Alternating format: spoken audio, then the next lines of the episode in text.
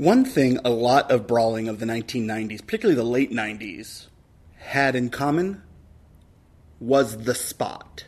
And the spot was actually a really important moment. Of course, all spots are important moments, but here in 1998, at ECW's Living Dangerously, not only was the entire match between Taz and Bam Bam Bigelow building to a single spot, the entire show re- ended up revolving around that spot, for better or worse.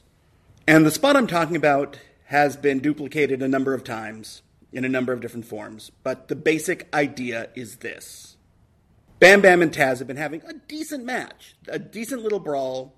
In a way, Taz is sort of a Brock Lesnar esque character in that they're both sort of legit and they use this sort of hard hitting, sort of half brawling, half technical style.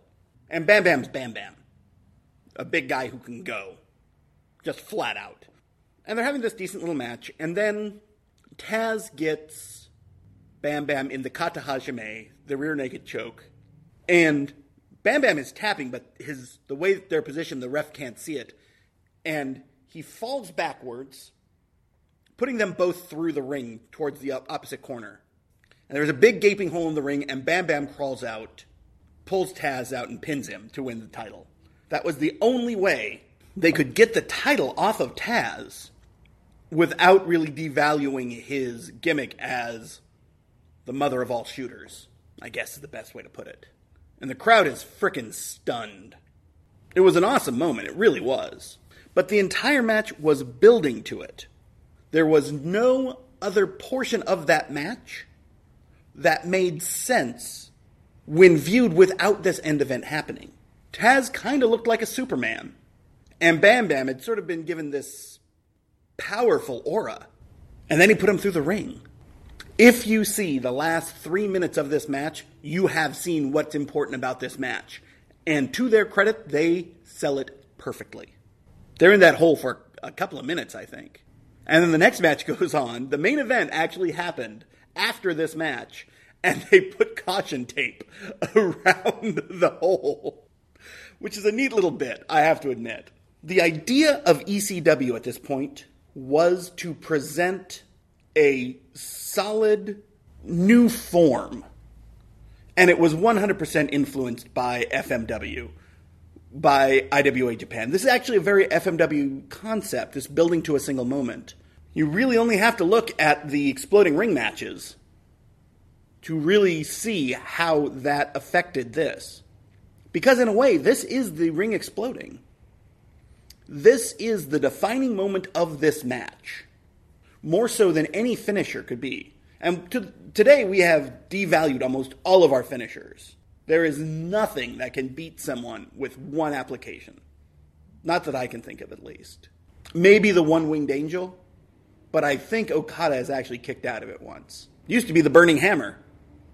Now it's kind of a setup move for Brian Kendrick. This idea that a moment defines what a match is is important. It really is. And this became actually more important later on when they had their rematch and they went through the entry ramp. What this does, and this really can work across across border, but it's much easier with brawling, is you build to this moment, and then it happens, and then you use that moment as the basis for what goes forward. In a feud, in a series of matches, in a company, really. FMW was brilliant at this. The WWF at this time was not quite so brilliant at it, though they did have moments. The best example I can think of is the finish of Bret Hart versus Steve Austin with the sharpshooter. I know people would say the mankind falling through the cage, but that one wasn't the plan for the match. And two was in the middle of the match. Most people tend to forget that. That wasn't the finish. Being thrown off the cage was. I didn't actually I don't think that even was the finish. Where they did do it and managed to pull it off in 97 of course with Shawn Michaels coming off of the Hell in the Cell cage and crashing through the table. That was perfect. You had A little later on, you had some moments where that happened. Uh, Brock Lesnar was trying to do one when he ended up falling on his head uh, during doing the shooting star press in his match against Angle. Iconic moments that are built to as the basis of a match is a key element of brawling. And we recently saw it in a match I will be talking about for 2017, the last woman standing match between Asuka and Nikki Cross, which built towards a single move. It was a much better match than this. This wasn't a bad match at all. But when you walk away, you don't walk away with, wow, that was a great story they told over the course of, you know, 15, 20 minutes.